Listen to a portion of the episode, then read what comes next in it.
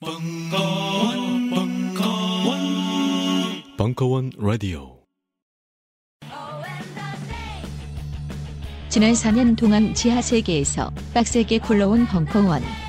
2016년 3월 볕과 술이 흐르는 땅 위로 이사 갑니다.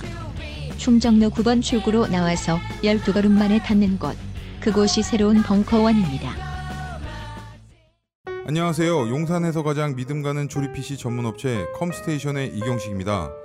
당장이라도 사용하고 있는 컴퓨터를 들어다 던지고 싶을 때 그럴 때를 대비해 저희 컴스테이션이 용산 선인상가 21동 1층 130호에서 기다리고 있습니다.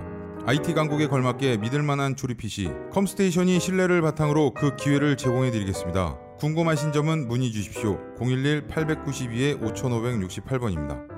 우주 최강의 만족스러운 서비스를 제공해드리는 저희 컴스테이션이 늘 기다리고 있겠습니다. 딴지스에게 F1 같은 존재, 컴스테이션은 조용한 형제들과 함께합니다. 요즘 나는 책 추천을 하지 않는다. 그래도 이 책은 추천하지 않을 수 없다. 나는 딴지일보 읽은 척 매뉴얼의 애독자였으니까. 이웃시민 고전은 직접 반려들어 읽는 게 가장 좋다. 그게 여의치 않으면 너부리의 읽은 척 매뉴얼을 읽어라. 읽은 척 매뉴얼은 고전들의 뒤틀린 소개이자 색다른 비평일 뿐만 아니라 그 자체로 고전과 맞먹는 유사 고전이다. 고종석 그는 딴지일보 역사를 통틀어 가장 딴지적 글쟁이다. 김어준 고전이 얼마나 재밌는가를 은하계에서 가장 재밌게 설명하는 책. 딴지 편집장 너브리의 고전문학 읽은 척 매뉴얼. 아직 고전을 모르는 분들께 그리고 이미 고전을 알고 있는 분들께도 강력 추천합니다. 지금 바로 전국 서점에서 만나보세요. 딴지 마켓에서 구입하는 분께는 저자 사인본을 배송해 드립니다.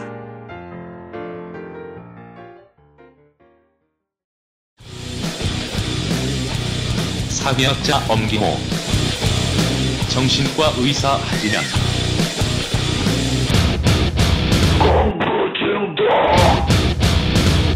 2016년 2월 12일 강연 일부 혹시 모르실까봐 저는 이쪽 밑에 있는 사람입니다. 전 정신과 의사 하지현이고요. 여기 옆에 예, 제가 이거 사진 찍을 때 똥물에도 파도가 있다고 나이가 적은 제가 밑으로 내려가야 되는데 전 이런 거 되게 중요시 여기거든요. 그래서 제가 밑으로 가야 된다 했는데 뭐 왔는데 저는 그 시간 강사하고 있고요. 어, 저는 교수가 아니에요. 시간 강사예요. 시간 강사하고 있고 어떤 사람은 사회학 가르친다 그러고 어떤 사람은 문화의학 가르친다는데 저도 잘 모르겠는데 뭐 이것저것 다 하고 있는 엄교라고 합니다. 반갑습니다. 네, 오늘은 뭐 특별히 사회자 없이 저랑 이렇게 둘이 저희 사실 이 책 자체도 대담집이기 때문에요. 그냥 대담 내지는 만담에 준한 얘기를 하려고 합니다. 사실 제가 어제 꿈을 꿨어요. 꿈을 꿨는데 예술의 전당에서 바이올린 콘체르토를 하는데 내가 바이올리니스트예요. 근데 악보가 새 거야. 그리고 공연을 공연 한 30분 전에 사람들 꽉 차 있는데 나는 그 곡을 연주한 적이 없는 것 같아요. 근데 지휘자랑 다 너무 기대가 많다고 막 그러면서 날 격려하고 있어요. 그래서 입이 바짝바짝 타는 순간 깼는데 이, 이 꿈을 왜 꿨을까 생각해봤거든요. 또 오늘 이게 있더라고요. 그래서 이게 개꿈이길 바라면서 프로이트가 맞는지 제가 맞는지 불안몽일 것 같긴 한데요. 잘 진행이 되리라고 생각을 합니다. 그 제가 먼저 이제 이 책을 이제 어떻게 쓰게 됐는지에 대한 얘기를 먼저 해야 될 것 같은데요. 이게 처음 아이디어는 재작년입니다. 2014년 겨울에 그냥 어떤 사적 자리에서 나는 굉장히 이런 얘기들을 하고 싶다. 지금 그 당시에 제가 주로 보는 병원에서 제가 주로 만나는 친구들이 한 15살에서 25살에서 30살 사이의 환자들을 굉장히 많이 봅니다.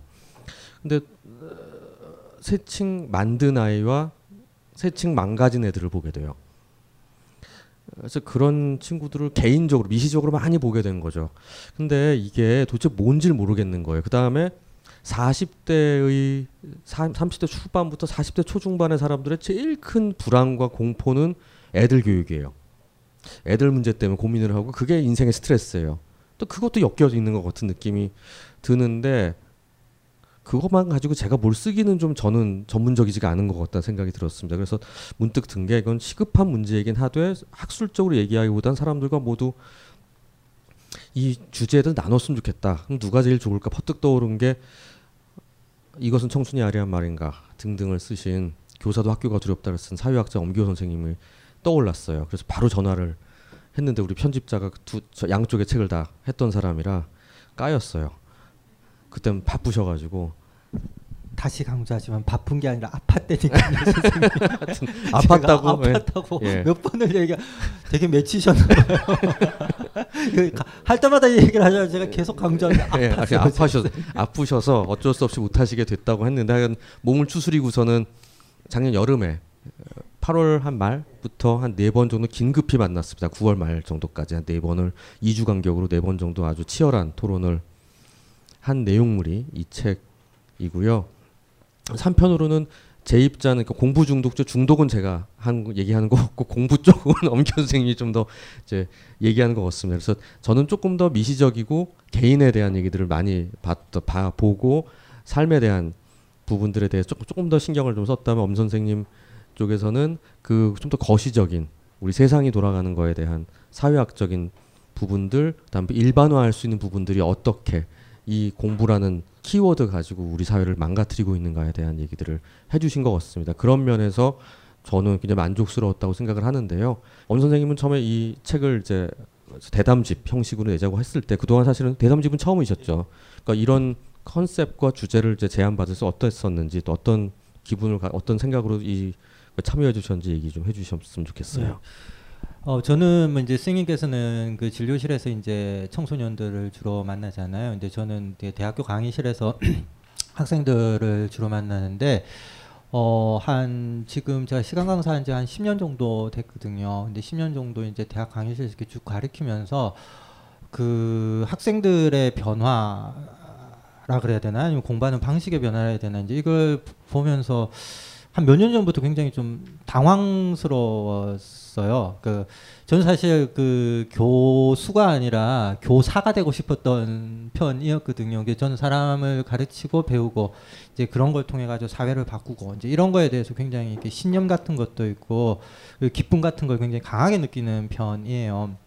그래서 자, 처음 이제 대학 가가지고 강의할 때부터 이제 저는 재미도 있었고 뭐 그리고 보람도 있었고 이제 이랬는데 가면 갈수록 그 학생들이 보이는 그 태도의 변화 그리고 이게 그냥 학생 한 명 한 명의 문제가 아니라 그 제도의 변화 있잖아요. 이 제도의 변화 속에서 어쩔 수 없이 학생들이 보이게 되는 그런 모습을 보면서 어 제가 이 가르친다는 게 더 이상 가능한가? 이제 이런 의문을 가르치고 배운다는 게 이게 정말 가능한가 라는 의문을 가지게 됐는데 그러면서 어 제가 이제 하전 선생님이 한테 제가 8월 달에 이제 제가 전에 쌤 그때 제안한 거 같이 했으면 좋겠습니다 라고 이제 말씀을 드리게 된 이유가 거시적으로 이제 지금 말씀드렸던 그런 것뿐만이 아니라 그게 강의실에서도 어떤 형태로 나타나냐면은 그 아픈 친구들이 많아졌어요.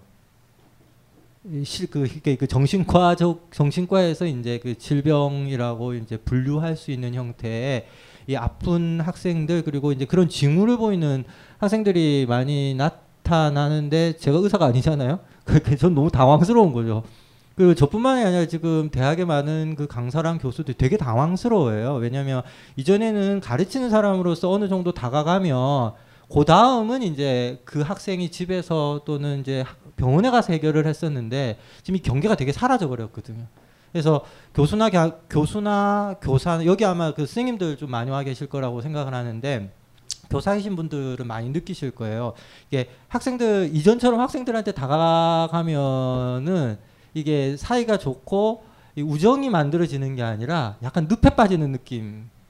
내가 어떻게 해야 될지를 잘 모르고 그 교사들이 그 때문에 굉장히 당황해 하고 있거든요. 그렇다고 해가지고 안 다가가면은 이건 교사가 아닌 거예요.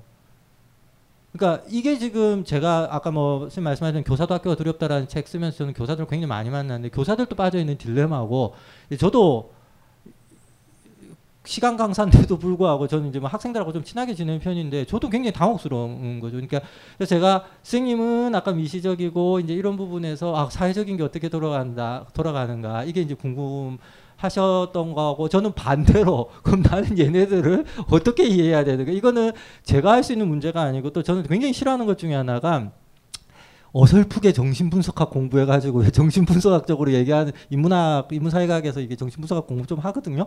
그래서 어설프게 얘기하는 건 좀 좀 많이 싫어해가지고 어 이건 좀 이렇게 이 문제를 좀 많이 다루었던 정신과 의사이신 스님하고 하면은 이건 굉장히 양쪽에서 이 현상을 어떻게 바라봐야 되고 우리가 어떤 노력을 해야 되는가 하는 게 보이지 않을까라는 생각이 들어서 이제 스마 같이 대담을 하게 된 거예요. 그, 그런 면에서는 이제 어떻게 보면 좋게 보면 환상의 궁합이 될 수도 있고요. 안 되면 삐걱거리다 끝나는 도대체 뭔 소리를 하는 건지 서로 코드가 안 맞아서 그럴 수도 있는데 다행히 이제 어, 막 얘기하면 할수록 내가 생각했던 게 바로 그거다. 뭐 이런 얘기들이 있었던 면들을 많이 보게 됐었습니다. 근데 이제 저도 그렇고 엄 선생님도 그렇고 어 흥미 있는 그러니까 정말 어떤 키가 되는 화, 이제 친구들을 봤던 경험들을 서로 공유한 게 있는데 이 책에서 얘기한 것 중에 하나가 그러니까 저는 제가 보는 친구 하나는 어떤 부분이 있냐면은 그러니까 공부 중이에요. 그러니까 공부라는 것을 하고 있을 때 가장 안전합니다. 그러니까 그 이전에 그런 부분이 언론에 나올 때 캥거루족이라고 얘기하거나 아니면 석사만 세 개째 뭐 이런 사람들이 있죠. 아니면 전 공무원 공부 중 공무원 시험을 준비하고 있어요. 뭐 대학원을 준비 중이에요. 구체적으로 물어보면 아무것도 안 해요. 그러니까 공무원 시험을 준비 중이야. 그러면 구급 일반직이니 아니 기술직이니 지역 행정 이렇게 자세히 물어보면 그그 그 개념도 지금 없는 상태로 그냥 엄마 아빠한테는 저 공무원 준비하고 있어요. 라고만 하고 있을 뿐이고 몇 급인지도 얘기하지 않고 아니면 세게만 말해요. 5급, 7급이요. 뭐 이러면서. 근데 그런 친구들이 갖는 심리가 뭘까에 대해서 상담을 해보면 해볼수록 느끼는 것 중에 하나는 타석에 서지 않은 채 계속 연습만 하는 선수 같은 느낌이에요. 그러니까 마음 안에는 만능감이라고 이제 점 선생님이 얘기하신 전능감, 만능감, 훼손되지 않은 완벽한 상태가 되고 싶은 마음이 있어요. 근데 그게 한 번도 훼손되지 않은 채 계속 자라왔어요. 부모님이 우리 우리 부모 세대에서는 아이가 공부를 하고 있을 때는 모든 부분이 익스큐즈가 되거든요. 그리고 가능하면 나의 나와 똑같이 고학력 내지 학력을 가지고 중산층이 돼서 살길 바라기 때문에 그게 가장 안전하다고 생각합니다. 타율이 높은 일이라고 생각해서 그걸 하고 있을 때와는 내가 모든 걸 희생할 수 있다고 생각해주기 때문에 어느 순간부터 나는 공부하고 있어요라고만 말을 하면 모든 부분에 열애가 됩니다. 그건 우리 삶이 그렇죠. 중학교 때부터 학원 뺑뺑이 돌기 시작하면 뭐 할아버지 할머니와 밥 먹어 밥 먹으러 가, 뭐 제사를 해, 하다못해 교회를 가도 이제 안 가도 되는, 그러니까 집안 모든 행사에 빠져도 되는 사람이 되는 걸 나 몸소 체험하면서 지냈고 어른이 된 다음에도 아 이제는 제발 사회에 나가야 되지 않을까라는 생각이 들 때도 난 좀 더 완벽한 준비가 돼야만 될 것 같은 거예요. 이 준비를 한다는 말만 하면서 아무것도 하지 않은 채로 지내니까 어느 순간 한 스물일곱 여덟쯤 되면 저한테 옵니다. 이상하거든요. 만나보면 우울증이 있는 것도 아니고요. 무슨 사회공포증이 있는 것도 아니고 무슨 공황장애가 있어서 밖에서 일을 못하는 것도 아니에요. 그냥 보통 사람이에요. 다만 자기가 생각하는 어떤 이상적인 목표와 난 이 정도는 했으니 해야 돼라고 생각하는 것과 지금 자신의 준비 자기가 할 수 있는 실력 차이 간격이 너무 큰 거죠. 근데 차라리 거기에 대해서 굉장히 분해하거나 아니면 거기에 대해서 좌절감을 느끼는 우울의 감정을 느끼고 있을 땐 도리어 괜찮아요. 그럼 그 시기가 넘어가면 우리가 이제 다독이면서 이제 뭐 하나하나 정말 땅에서부터 시작하자는 말을 할 수가 있는데 아예 보지 않은 채 여전히 공부 중 편말만을 든 채 우리 사회 안에 그냥 머무르고 있는 유예된 상태로만 지내는 사람들을 점점 늘어나는 걸 보게 됩니다. 왜냐하면 우리가 갖고 있는 정보 때문에 삶의 정보 안에서 워낙 요즘 헬조선이다, 5포 세대다, 6포 세대 나오는 걸 보면 세상 나가 무섭다는 생각밖에 안 들거든요. 그래서 가능하면 내가 슈퍼 히어로 같은 완전체가 돼서 나간다면 될 거야. 그 완전체가 되기 전까지는 난 나가지 않을 거야. 라는 생각이 점점 강해지는 그러니까 악순환이죠. 이런 부분들을 이제 보게 되는 게 제가 정말 이, 이 문제가 상당히 심각한 문제다라는 생각을 하게 된 좀 구체적인 얘기들이었습니다. 아무 선생님은 어떠셨는지? 예, 그 이제 스님께서는 왜그 사회학적 용어로 이제 주체라고 하는 게 주체들이 타석에 들어서지 않으려고 하는가? 하는 점에 이제 초점을 맞춰가지고 이제 심리학적인 말씀을 이렇게 해- 해주셨는데 이렇게 사회학적으로 보면은 사회 경, 뭐 경제학적으로 보면 이게 나라를 다스리는 입장에서는 이거보다 좋을 수가 없어요 사실 사람들이 그 준비 중이라고 얘기를 하면 하는 것 자체 왜냐면은 이 준비 중이라는 말을 바꾸면은 무슨 말이냐면 난 아직 자격이 안 된다는 얘기이거든요. 근데 이게 어 과거의 자본주의가 과거도 아니죠. 한 뭐 2, 30년 전만 하더라도 자본주의가 자본주의가 가지고 있는 가장 큰 거는 이제 노동력을 재생산하는 거잖아요. 그래서 어떻게든 놀고 있는 인간을 데려다가 놀면 안 된다.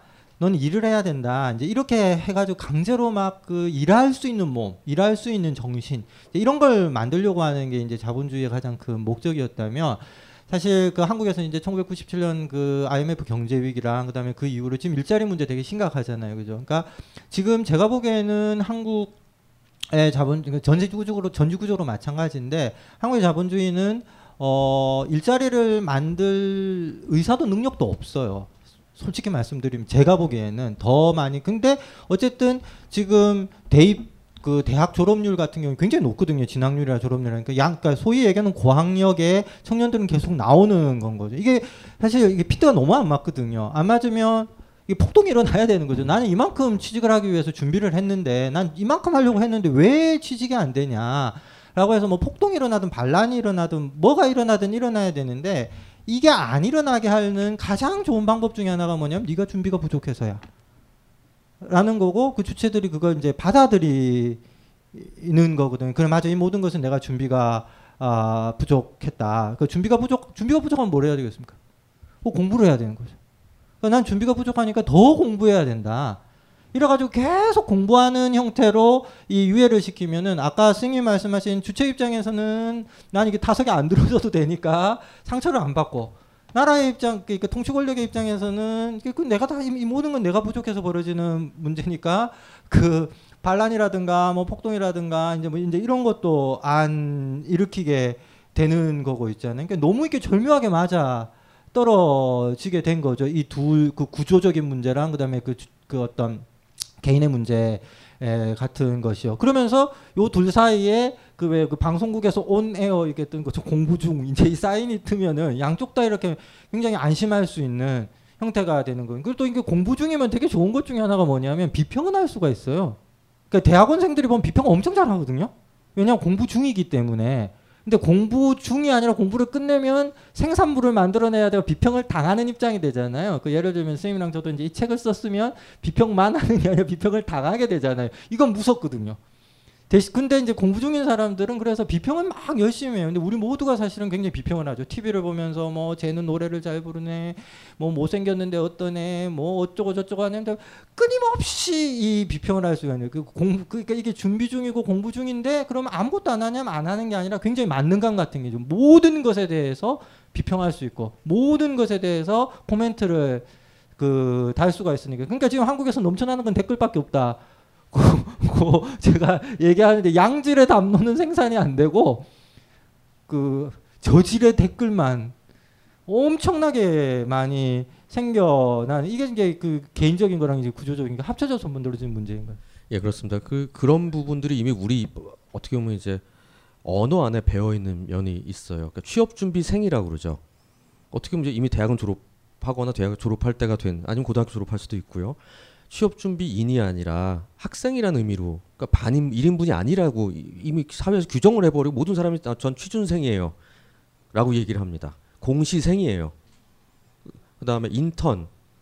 그러니까 이전엔 이미 왜냐면 당연히 누가 완벽하게 완성돼서 대학 일을 시작해요.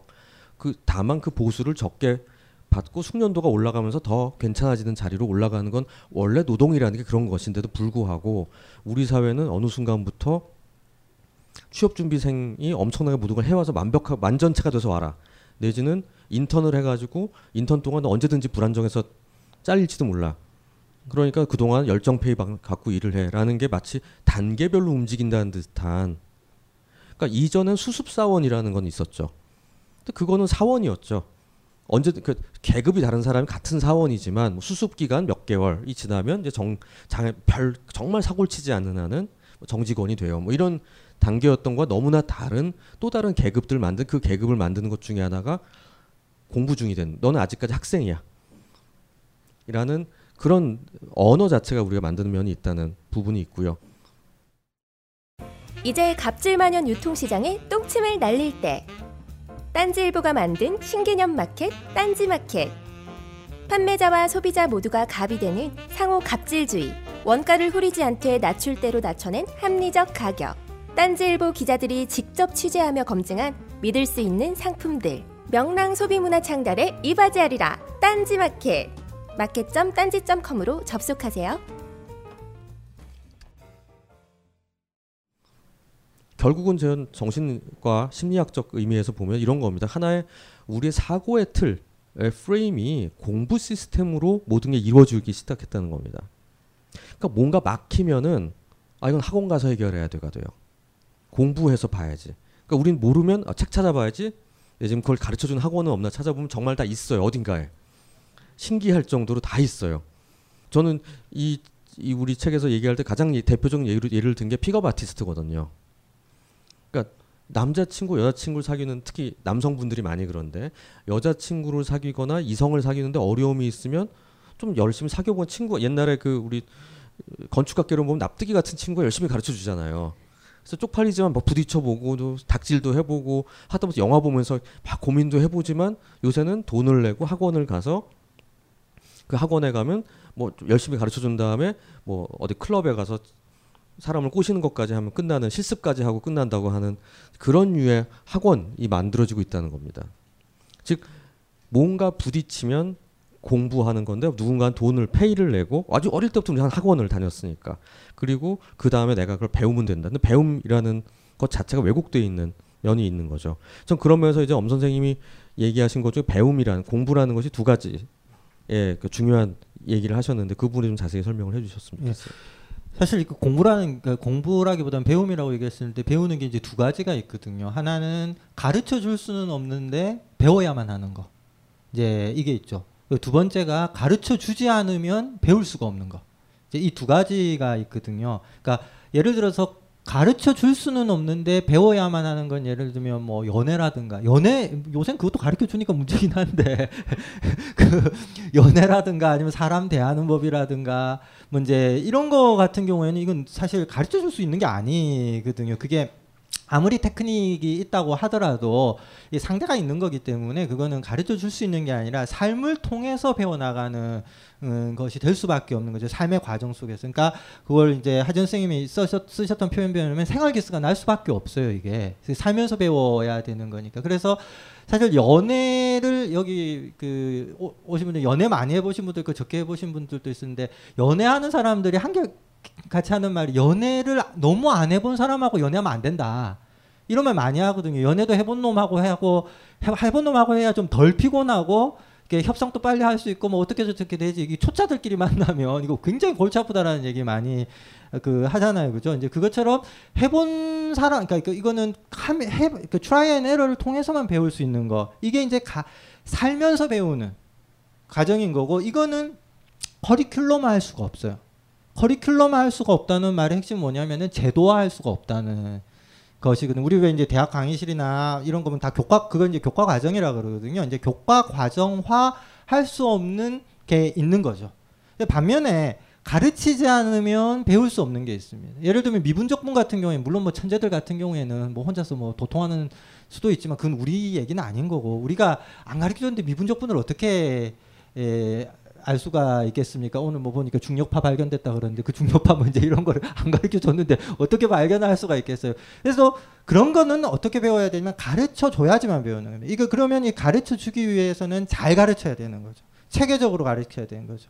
이렇게 체계적으로 가르치기 위해서 만들어 놓는 게 이제 교과 과정 이거든요. 그리고 이 교과 과정대로 움직이는 게 제도인 거고 그거를 우리가 학교라고 얘기를 할 수가 있는 거죠. 그런데 이게 근대 사회가 되면서부터는 이게 청소년이 발명됐다 문제 이런 얘기를 많이 하거든요. 그 아동기와 청소년이 발견이 되면서 요 나이 때는 살면서 배우는 거는 되게 이제 희미해져 버리고 다 어디에 해야 되냐면 체계적으로 제도 안에서 뭔가 커리큘럼을 통해서 배워야 되는 것처럼 만들어 놓은 거고 요 때는 살아가는 사람들이 아니라 삶을 준비하는 단계 로 이제 바라보는 게 학교가 이제 대표적인 그래서 이거는 이제 schooling society랑 학교화하는 사회 문제 이런 표현을 쓰기도 하는데요. 이제 그런 식으로 만들어 놓은 거죠. 그래서 제가 볼 때는 이 두 가지가 균형이 맞아야 되거든요. 사실 그 제도 안에서 체계적으로 배우는 것과 그다음에 삶을 통해서 배워야 나가야 되는 게 이 두 개가 균형이 맞아야 되는데 지금 우리가 사는 사회는 전자가 없어요.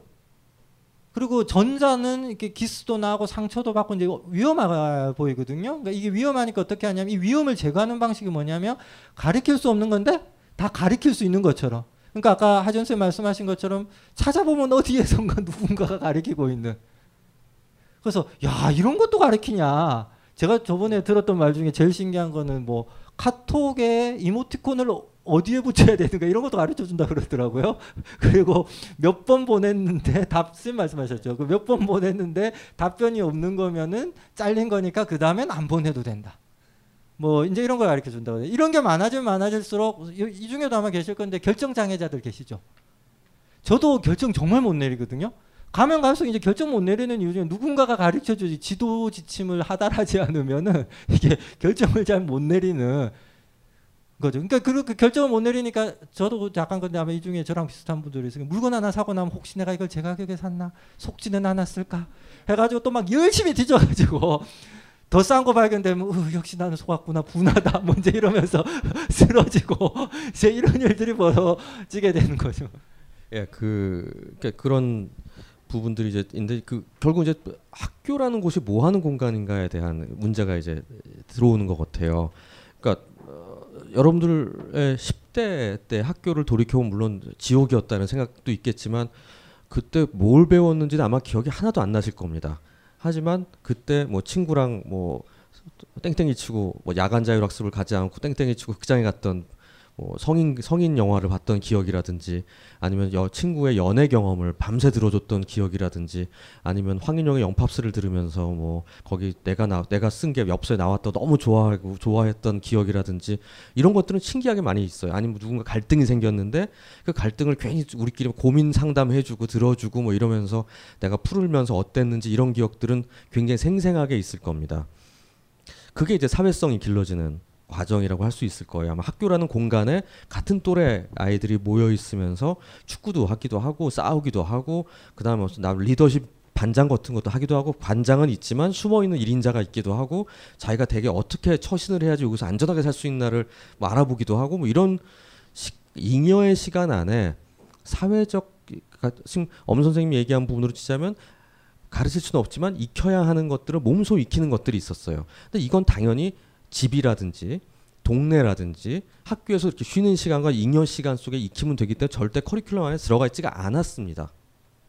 근데 문제는 지난 20년 사이에 우리나라의 교육이 지독해지면서 이 공부의 압력이라는 게 강해지면서 그런 것들을 할 시간이 없어지게 됐다는 겁니다. 그러니까 학교 학교 시간 속에서도 애들끼리는 핸드폰하고 놀러는 뭐 놀들어 시간이 없고 끝나고 나면 다 같이 학원으로 뿔뿔이 흩어져야 되고 그러니까 꿋꿋이 사교육을 안 시키던 분이 학원을 보내길래 왜 의지를 꺾었나요? 그랬더니 같이 놀 애가 없어서 보낸다고 동네 놀이터에 나와 있는 한 명도 없기 때문에 할 수 없이 학원 왔다 갔다 하면서 놀고 친구라도 학원에서 사귀면은 집에 와서 놀기, 놀 수가 있어서 애 왕따 안 시키려고 보낸다는 분들도 보게 되거든요. 그리고 집에 약간의 대가족일 때는 형제들도 있고 삼촌도 있고 할아버지도 있으면서 어떤 사회적인 부분의 예절, 윤리, 양심, 양식, 상식, 염치 이런 것들을 익힐 기회들이 있었습니다. 지금은 근데 핵가족화가 되거나 애 하나나 둘이면서 각자 자기 방을 써요. 그런 경우들 굉장히 많죠. 근데 이렇게 되면서 그런 것들을 자연스럽게 익힐 기회가 없어졌습니다. 근데 우리 사회 학교라는 공간은 그건 당연히 집에서 배우거나 알아서 배우는 거지 우리 왜 가르쳐? 라는 게 되다 보니 옛날엔 예를 들면 6대 4 정도로 공부하는 뭔가를 배우는 게 6이고 4 정도는 이렇게 알아서 배우는 게 4였다면 이젠 9대 1 정도로 9는 우리 머릿속에 지적인 능력은 충만해서 뭐 엄청 암기 잘하고 효율적으로 공부하는 건 돼 있지만 뭔가 사회적인 부분에서 내가 쟤를 좋아하는데 뭐라고 얘기해야 되지? 뭐 이것부터 어떻게 얘기를 해야 되는 거지? 라는 것에 아무런 지식도 없는 채 성인이 돼서 틱하고 세상에 나와버리는 사람들이 많아지기 시작했다는 겁니다. 그러니까 지금 아까 문자를 두 번 보내는데 거절하면 아니라고 얘기해라 이게 어디서 나오는 거냐면 LA에서 UCLA에서 만든 아스퍼거 그러니까 고기능 자폐라고 있거든요. 그러니까 자폐증 환자들을 위한 사회기술 훈련집이 있어요. 그러니까 어떤 거냐면 이제 사회성이 워낙 떨어지니까 근데 완전 자폐는 자폐 중에서도 기, IQ가 높은 30%가 있거든요. 이 친구들이 자꾸 문제를 일으켜요. 기본이 결핍이 돼 있으니까 그 부분들이. 그래서 이 친구들에게 사회성을 길러주기 위해서 굉장히 세세하게 만들어 놓은 사회기술 훈련 가이드북이 있거든요. 그 매뉴얼북인데 그걸 이제 한국으로 번역한 친구가 있어서 제가 강의를 한번 들었는데 굉장히 재밌더라고요. 왜냐하면 나는 저는 자폐증 환자 그렇게 많이 보지 않지만 소아정신과 의사가 아니니까 제가 만나는 대학생들 보니까 이거 주고 싶은 거예요, 이 책을.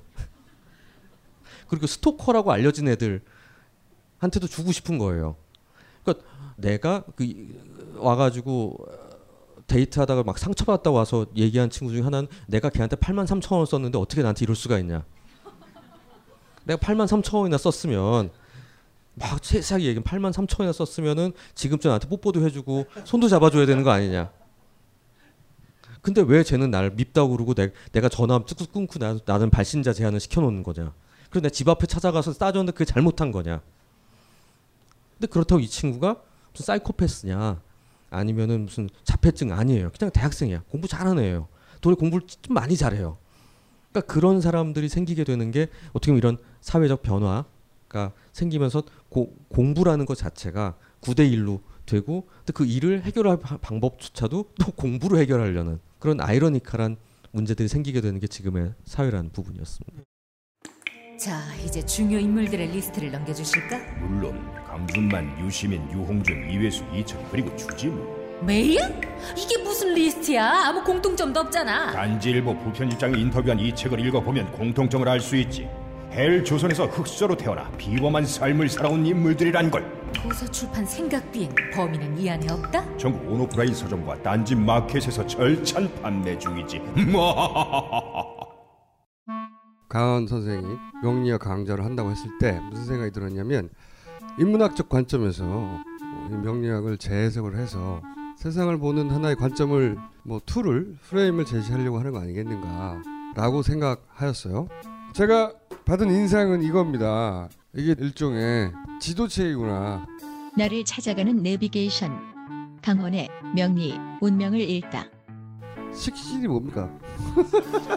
처먹는 거. 아 명리학 쉽구나. 도서 출판 돌베개에서 나왔습니다. 우리는 생각했습니다. 실외는 가까운 곳에 있다고. 우리가 파는 것은 음료 몇 잔일지 모르지만 거기에 담겨 있는 것이 정직함이라면 세상은 보다 건강해질 것입니다. 그래서 아낌없이 담았습니다. 평산네이처, 평산네이처 아로니아 친, 친, 친. 지금 딴지마켓에서 구입하십시오. 예, 지금 선생님 말씀하신 것처럼 1대9로 해서 이제 살아가면서 배워야 될 스킬, 테크닉 같은 경우에는 거의 못 배우는 거잖아요. 그럼 나머지 9를 배우면 그건 그거라도 잘하냐. 저는 정말 진짜 그 제가 사실 쌤하고 이제 책을 쓰게 된 가장 결정적인 계기가 있는데 그럼 그 구라도 잘하냐. 여기에서 제가 진짜 억장이 무너지고 가슴이 답답하고 나는 누구인가 나는 여기 왜 있나. 제가 가끔씩 강의실에서 나오면서 그러거든요 아 여긴 어디인가 나는 누구인가. 그 멘붕이잖아요. 그죠? 그래서 이제 그런 생각을 할 때 이건 뭐 학생들을 비난하기 위해서 하는 얘기가 아니라요. 그 가르친 사람이 잘못도 있고 뭐그 제도의 문제도 있는데 그게 왜 그러냐면 그럼 나머지 그 구에서 배운 그 공부는 그럼 어떻게 되느냐? 그 공부를 통해서라도 그러면은 이 삶의 기술 또는 삶의 기술까지는 아니더라도 어떤 이 머리를 이렇게 이게 이 지적 능력이라 그래야 되나 이제 그런 거라도 이렇게 좋아져야 되는데 제가 그 기말에 이제 시험을 치고 해보면은 허무해요. 왜 허무하냐면은 그러니까 아까 선생님 말씀하신 대로 이렇게 그, 학, 그 배운다는 거는 두 가지로 구성되어 있거든요. 배우면 이제 익혀야 되거든요.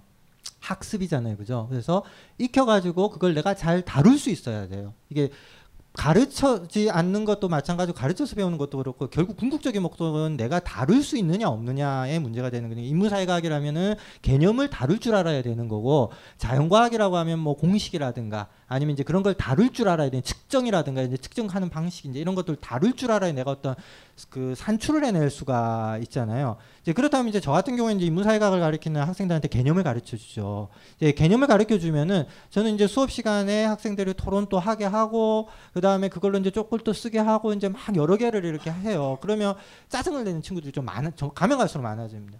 왜 짜증을 내냐면은 아, 아는데 그 왜 자꾸 우리한테 토론을 시키는 귀찮게 그리고 이제 토론하다 보면 이제 말도 안 되는 소리도 들어줘야 되고 뭐 이제 그렇거든요. 그러니까 이제 짜증이 나는 거죠.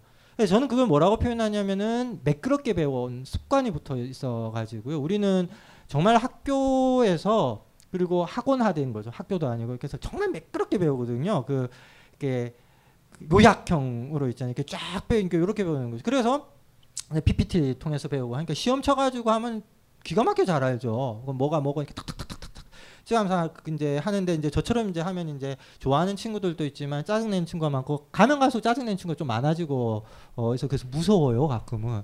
아 이번 학기에 뭐 그러니까 요번 학기에 좀 웃긴 얘기 안 해도 요번 학기에 제 강의 계획서에는 적어놨어요. 성적에 관심 없는 학생들이 들어주기를 바랍니다. 이렇게 미리 적어놨거든요. 그 이제 어쨌든 이제 그런데 그렇게 매끄럽게 배워온 게 이제 습관이 된 친구들이 되보니까 이제 싫어하죠. 이제 기말에 가가지고 저는 이제 시험 문제를 낼 때, 그러니까 뭐 그 개념에 대해서 써라, 설명하라 이런 식으로 안 해요. 안 하고 어떤 상황을 하나 제시를 해주면서 이 상황을 그동안 수업 시간에 배운 걸 가지고 한번 어, 설명해봐라. 이제 이렇게 내는 거죠. 제가 첫 학기 때 냈던 시험이 뭐냐, 그때 이제 장기하가 처음 떴을 때였는데 장기하의 그 식은 커피 뭐 쪼쪼쪼 하는 노래 있죠. 예? 네, 싸구려 커피 식은 커피를 그, 그 싸구려 커피 있잖아요. 그 노래를 틀어주고 그 다음에 이 노래가 왜 떴는지 그리고 왜 청 너네도 젊은이들인데 왜 젊은이들이 이 노래를 좋아하는지를 야부리 풀지 말고 수업 시간에 배운 개념을 가지고 써봐라. 이제 이렇게 시험 문제 제가 보통 이제 그렇게 식으로 이제 시험 문제 내고 그러니까 저는 그 전화 찬스도 써도 돼요 학생들이 왜냐하면 뭐 저기 그 뭐 전화 찬스 해가지고 뭐 알 수 있는 문제가 아닌 거잖아요. 이게 네, 그랬는데 이게 제가 좀 전에 말씀드렸던 것처럼 첫 학기 한 10년 전에 그러면 학생들에도 막 좀 많이 잘 써내는 편이었는데 가면 갈수록 정말 이렇게 한 학기 동안 내가 뭐 했나 이런 느낌이 드는 것 있잖아요. 그래서 제가 이제 최근에 깨닫게 된 게 뭐냐면은 아 이게 1대9 사진쌤이 얘기했는데 1대9로 공부를 한다고 했었을 때 그동안 이 학생들이 공부를 한 게 아니라 이거 공부를 한 게 아니구나. 그럼 뭘 한 걸까?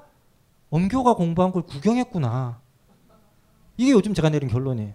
솔직히 말씀드리면 저는 이 자리에 오신 분들도 그 정신과에 굉장히 유명한 하지연이라고 하는 선생님과 엄교가 공부한 걸 이제 구경 하, 죄송합니다 이렇게 표현해가지고 구경하고 돌아가는 경우들이 많이 있는 거. 그래서 제가 이 책에 그 서문에 쓴 게 아 학생들이 내가 공부한 걸 구경하고 다면서 야 엄교 진짜 말 잘한다. 야 엄교 진짜 기상천외 흡족해. 뭔지 이러면서 이제 돌아가는 순간 제가 강의실에 깨달은 게 아 난 똑똑한 원숭이구나. 그냥 강의실이라는 데 앉아서 똑똑한 원숭이. 어 그러고 나니까 그 다음부터 강의실 싫어지더라고요. 사실은 저는 이 공부 중독이라고 하는 데서 우리가 다시 한 번 더 생각해 봐야 되는 게 이제 이런 부분. 그렇게 공부 중독기를 계속 좀면서 구경하고 다니는 거에 대한 것 있잖아요. 그리고 이제 저는 이제 선생님한테 좀 선생님 이분 문제는 좀더 저, 저보다 많이 얘기하셨어요. 이런 공부 구경 중독 내지는 공부를 통해 가지고 삶을 면피하려고 하는 게 특징적으로 이 486의 중산층들한테서 많이 나타나는 현상이에요. 어, 제가 중산층한테 큰 관심이 없는 관계로 이 대담을 할 때도 선생님이 주로 중산 중산층 이제 자녀들을 많이 만나고 하시니까 선생님이 중산층에 대해서 좀 많이 말씀하셨으니까 그 중 좀 얘기를 해주시면 좋을 것 같아요. 그래요. 그 그그 그 전에 이제 저는 그 선생님 수업하는 얘기를 들으면서 제일 재밌었던 것 중에 하나가 한 두 시간 세 시간짜리 수업을 도로 토론식으로 하면 소그룹 토의도 했다가 서로 막 말도 시키고 그러면 나중에 어떤 친구와는 불평을 하는 사람이 있다고 하여 너무 재밌었습니다. 어떤 얘기였냐면 왜 선생님은 답을 알고 있으면서 이 토론 이 주, 오늘 얘기할 거리에 대해서 답을 너는 답을 알고 있으면서 치사하게 안 가르쳐 주고 3시간 동안 우리 뺑뺑이를 돌리냐. 화가 난다. 어, 그러니까 한편으로 왜냐하면 인강 들으면 쫙쫙쫙쫙 1, 2, 3, 4 외우세요. 다 가르쳐 주는 정말 멋진 선생님들만 봤었는데 처음으로 뭔가 선생님은 계속 절대 안 가르쳐 주면서 약을 올리고 더 생각해봐 더 생각해봐 그러고 더 생각할 게 없고 짜증이 나는데 자꾸 말을 스무- 시킨단 말이에요. 스무 곡에 한다고 저보고 있잖아요. 그게 저는 이제 그 부분에서 딱 느낀 게 뭐냐면 그저 디투어란 단어가 돌아가기를 못 참는 거예요. 우리 가끔 그럴 때 있지 않습니까? 그 보통 때는 차로 쓱 지나가던 길을 시간 여유가 있어서 걸어서 골목길로 쓱 걸어갈 때 보면은 못 보던 데를 볼 때가 많죠. 아 요즘 동네가 뭐 미장원이 새로 생겼네. 뭐 이렇게 볼 때도 요즘 이 동네 카페들이 들어오네. 뭐 이런 걸 보면서 새로운 생각들을 할 때가 있는데 차를 타고 쑥 지나가 보면 제일 빠른 길 큰 길로만 다니면 우리가 그걸 아무것도 볼 수가 없어요. 그런 대표적인 게 요즘 학생들이 많이 한 네일로라는 거 있습니다. 그, 차, 그, 그 기차 타고 닷새 정도 타고 유로 유레일 패스 같은 게 한국에도 생겨가지고요. 한 5일 정도, 한 5, 6만 원 정도 내면은 무제한으로 기차를 타는 게 생겨가지고 제가 4, 5년 전부터 그걸 알아가지고 제 환자들을 정말 다 그거 보내라고 엄마한테 막 제발 좀 보내라고 했던 그 재- 재미 보고 좋아하는 친구들도 있었는데 전 재밌어가지고 요즘 뭐냐 춘천 가서 뭘 순천 같은데 가서 뭘 먹을까 쳐보면 다 누리로 하는 엘박이 올린 거 가득해요.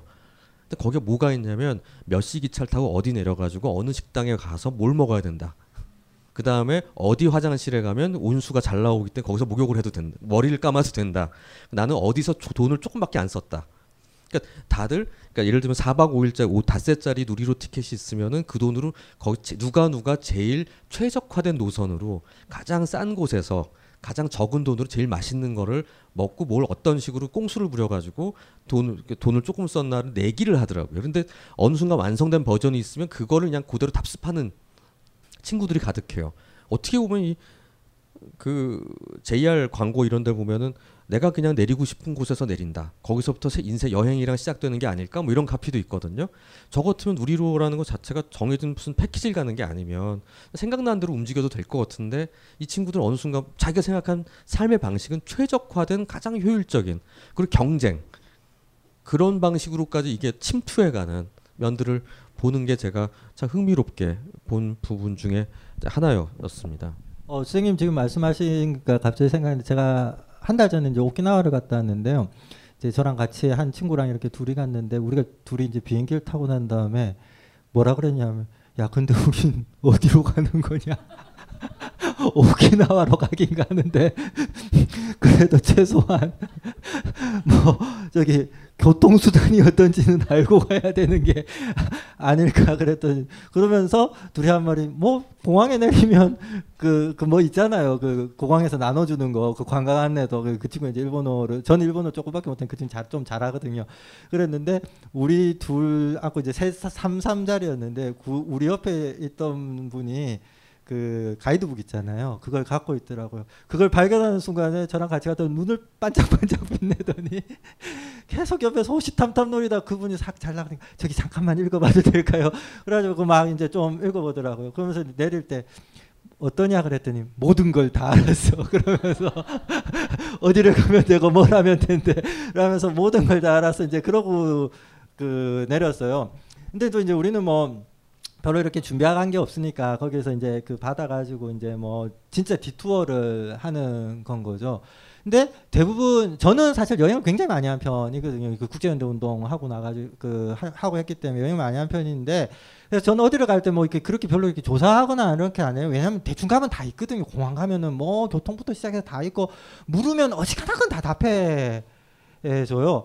근데 제가 그런데 가가지고 이렇게 그 네이로 얘기한 것처럼 보면 이건 여행이 아니에요. 남들 가셨던 길, 그 길 따라 그대로 있잖아요. 그래서 이건 거의 확인하러 다니는 거죠. 오, 그분이 말씀하신 게 맞구나. 뭐 이런 건 거죠. 이걸 사회과학적 용어로 얘기를 하면은 이건 경험이라고 얘기하지 않거든요. 이건 경험의 빈곤인 거예요. 경험을 하면 할수록 경험이 쌓이는 게 아니라 경험이 빈곤해지는 거예요. 되게 웃기는 이 현상이 어떻게 보냐면 이런 식으로 여행 다니는 사람들이요. 나중에는 정보가 없으면 불안해서 여행을 못 떠나요. 왜냐면 이렇게 여행이라는 게 경험을 많이 하고 나면 에이 뭐 어디 가도 되겠지. 뭐 이제 이런 생각이 들면서 그 눈치 생기고 코치 생기고 이래 가지고 대충 여기에서는 왼쪽으로 가면 될 거야 해가지고 왼쪽으로 가고 오 맞았다 보통 그렇거든요 그 감 같은 게 생기잖아요 근데 그렇게 그 그분들이 가신 그 길 그대로 다니면서 확인만 했던 걸 경험이라고 안 하는 이유 중에 하나 그거는 하면 할수록 더 불안해지는 거예요. 왜냐면 그 정도의 정보가 없으면은 난 못 간다.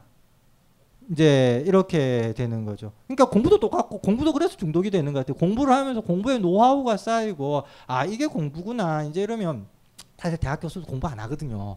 왜 공부하냐? 아, 어느 정도 공부하고 나면 이제 지겨워진 것도 있겠지만은 그게 아니라 이제 자기 나름대로 물리가 튀어가지고 그 다음에 아 요것만 보고 저것만 보고 이제 이제 이러면서 공부를 하는데 그게 아니라 공부를 하면 할수록 여행 비슷하게 돼가지고 안 하면 더 불안해지는 거.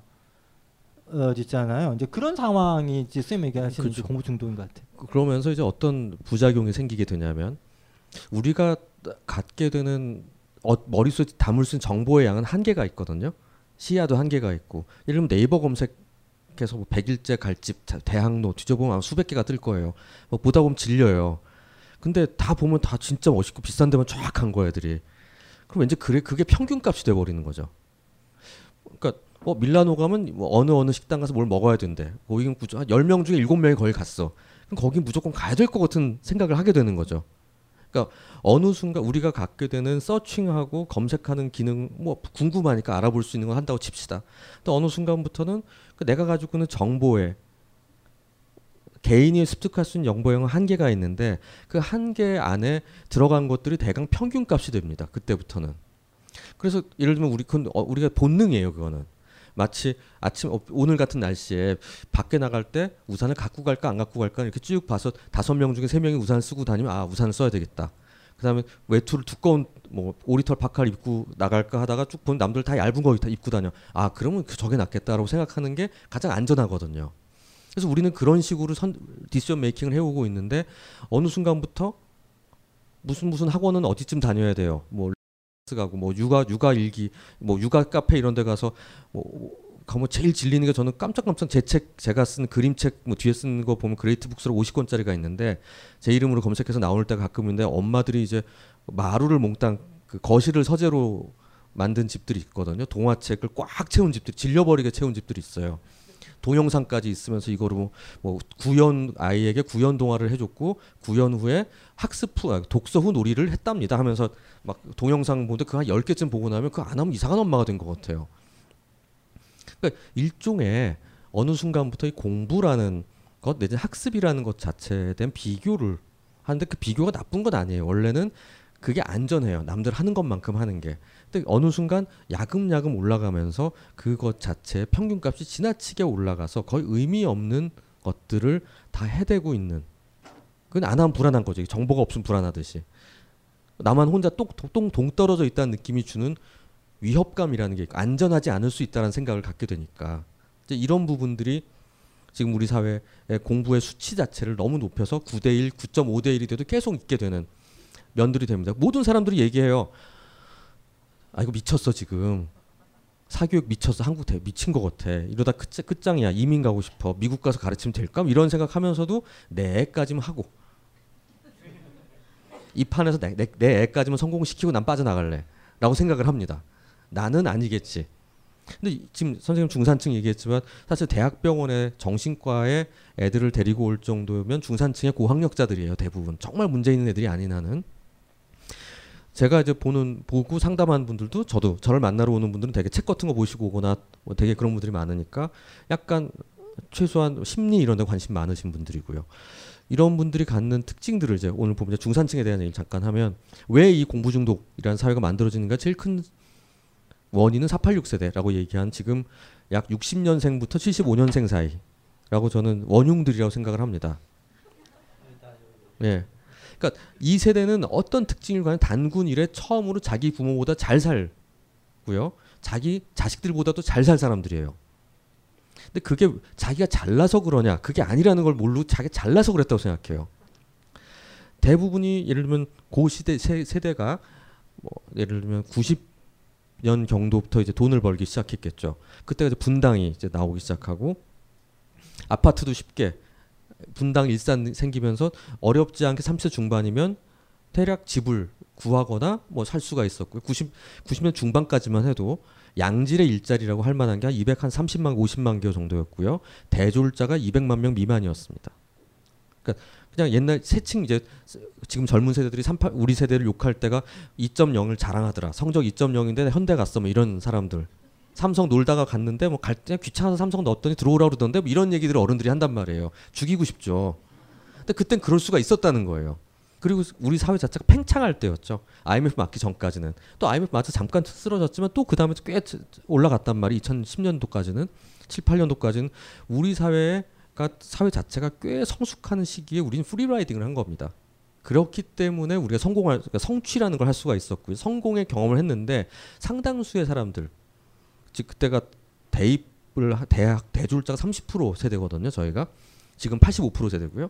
30% 세대 입장에서 보면 괜찮거든. 그러니까 자기가 공부 잘할 수 있다고 생각해요. 공부 막 특히 계룡남 세계가 되는 그래서 중산층 사무직과 전문직 이라는 생기, 개념이 생기는데 하물며 여기에 누가 끼어들게 되냐면 자영업자이거나 아니면 노동자들 조차도 보면 돈이 비록 내가 비록 설렁탕 집을 해서 돈을 많이 벌었다 하더라도 빌딩 임대업을 하더라도 이건 존경받는 자리 같지는 않은 거예요. 그러니까 내 애도 이런 자리를 같이 보냈으면 좋겠어요. 그래서 그래서 다 집어넣어. 그러니까 어느 순간부터 이 30만 30%를 위한 그러니까 1대1로만 내려가도 지금 지금은 들똥말똥할 자리에 3배의 인원들이 몰리게 됐는데 지금은 230만 개 자리는 점점점 이런 류의 전문직과 중사 사무직의 자리는 줄어들고 있습니다. IT의 IT의 영향으로 인해서 점점점 줄어드는 데 비해서 그 사람들 들어오겠다는 사람들 많아지고 다음에 김영삼 정, 정, 정권 때 대학 자유화를 만들면서 학교는 대학은 엄청나게 늘어났어요. 그러니까 대학을 나왔어요라는 게 아무 의미가 없어지는 세계가 되면서 그럼 내가 거기서 경쟁력 갖는 갖기 위한 방법은 뭘까? 그럼 내가 생각할 때 열심히 하면 되는 거거든요. 공부하는 방법 열심히 최선을 다해서 해라. 그러니까 뭔가 더 하면 돼 남들보다. 이런 식의 악순환에 빠지게 되는 게 중산층이 가지고 나 성공했는데 내가 성공한 방법을 내 애들한테도 하면 될 거야. 근데 왜냐면 그게 가장 안전하고 확실한 방법이라고 생각해. 왜냐하면 10명 중에 7명은 이거를 먹고 살았거든요. 하지만 내가 사업을 했어. 내지는 장사를 했어. 하는, 하는 건 100명에 한 명이 성공한단 말이죠. 서태지와 아이들, 서태지 공고 나왔으니까 얘도 성, 성공할 거 아니야? 라고 생각하지만 서태지는 맞아. 학교를 중퇴한 몇만 명 중에 한 명이거든요. 거기에 비해서 그냥 상위권 대학을 나온 사람 이 살아가는 방법은 그냥 그나마 가장 안전한 방법. 일종의 보험을 드는 느낌으로 그 공부를 하게 된다는 게 지금 그 재생산을 모두가 그걸 성공한 사람뿐만이 아닌 사람조차도 사회를 짱을 보니까 그렇단 말이에요. 그 재생산되고 권력을 가진 사람, 오피니언 리더, 뉴스, 정부, 언론에 있는 사람 다 같은 식으로 자라는 사람들이니까 그게 맞다는 것들이 우리 속에 세뇌가 된 신화와 같이 근데 세, 세뇌가 됐지만 그게 팩트가 아니고 이제는 신화거든요. 근데 그 신화 안에 우리가 공부라는 것 안에 푹 빠지게 된 세상이 됐다고 생각합니다. 벙커원, 벙커원, 벙커원 라디오.